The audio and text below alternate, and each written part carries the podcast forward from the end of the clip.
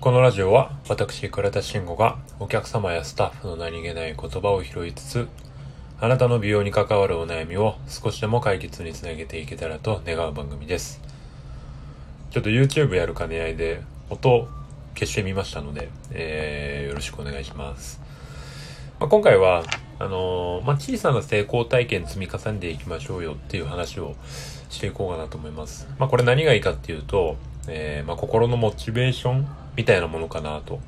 あ、自己肯定感みたいなで、まあ、この積み重ねってのが結構大事で、僕もまあ最近それを実感してるんですけれども、まあ何でもいいと思うんですよ。仕事に直接関わることじゃなくてもいいと思うんですけれど、まあ日々積み、積み重ねていくっていうことが自信になって、まあ、仕事だったりとか、まあ、人生に余裕ができて、いいまあ、基本的にそのいい方向に働くようになっていくんですよね。まあ、要はその正のスパイラル、プラスの方のスパイラルを埋めるようになっていくんだなっていうのを最近感じてます。で、人っていうのは基本的に失敗に意識が行きがちなんですよ。なかなかその成功をしたことに注目っていうのができない。で、まあ、すごく簡単な例で言ったら、歩いててたまたま転んでしまった。で、まあ、誰もがその転んだっていうその失敗体験にこう頭の中、あの、ずっとこう巡り続けるんですけれども、実はそれまでに何回、何百回、何千回も足をこう前に踏み出すことに実は成功してるんですよね。でも誰もがその足を踏み出すっていうそういう小さな成功体験に対して意識を全く持ってないんですよ。ってな感じで、実は皆さんってその日々の生活の中で成功体験みたいなものっていうものに関してはいろんなところでしてるんですよね。失敗で言ったら、まあ、美容室で言ったら、えーまあ、アシスタントで、まあ、上のスタイリストから怒られてばかりとか、えー、今日はご予約一件も入ってないとか、まあ、そういったマイナスなことだったりとか、まあ、仕事上のミスをして落ち込んでしまう場面って多くあるんじゃないかと思うんです。でも逆にそのお客様が、まあ、例えばその自分の施術によってとても喜んでくれたとか、その営業の中で一日中こう誰もお待たせすることなくご案内できたとか、まあ、そういう、まあ、いわゆるその成功事案ですよね。まあ、そんな出来事に対して、まあ、自分を褒めてあげることってありますか？で、自分でやっぱその自分を褒めてあげることで初めて成功体験になると思うので、まずはそこからあのスタートをしてみるっていうのがいいんじゃないかと思います。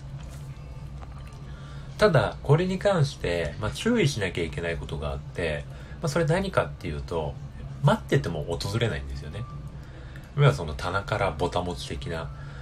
えーまあ、そういったことを願ってても決してその、まあ、自然と自分のところに訪れるものじゃないんですよ。自らじゃあこれをこうしてみようって思ったりとか、まあ、それを思って行動を起こして初めて得られるようにあのなっていくんですよね。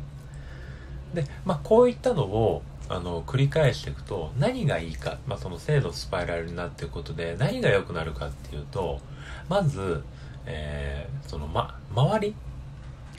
が気にならなくなるんですよ。実際その成功体験が少ないとあの周りとの、まあ、似たような境遇の人たちとの比較をしてしまうんですよね。まあ、あの人は自分よりこんなにすごいんだとか、まあ、あの人より自分は、まあ、こんなことが劣ってるんだみたいな感じに思いがちなんですけど、この成功体験っていう積み重ねが多くなってくると比較対象が、えっと、相手じゃなくなっちゃうんですよね。なくなっちゃうっていうかなくなってって、まあ、過去の自分になるんですよ。その過去の自分を超えていくことっていうのがあのこの喜びになっていくので、その周りとの比較っていうのをする必要がなくなるっていうのが、えー、一つ大きなところかなと思います。で、さらにこの行動に関しては、えー、まあやり始めというか、まあ、スタートに関しては本当に何でもいいんですよね。途中でやめないで、小さく小さくてもいいので、まあ、その積み、積み重ねができて、かつ楽しみながら続けられるものがいいと思います。僕の場合で言うと、僕はランニングだったんですよ。実はその去年の夏ぐらいにあのピークで太ってて、で、まあ、本当にたまたまだったんですけど、グループラインに、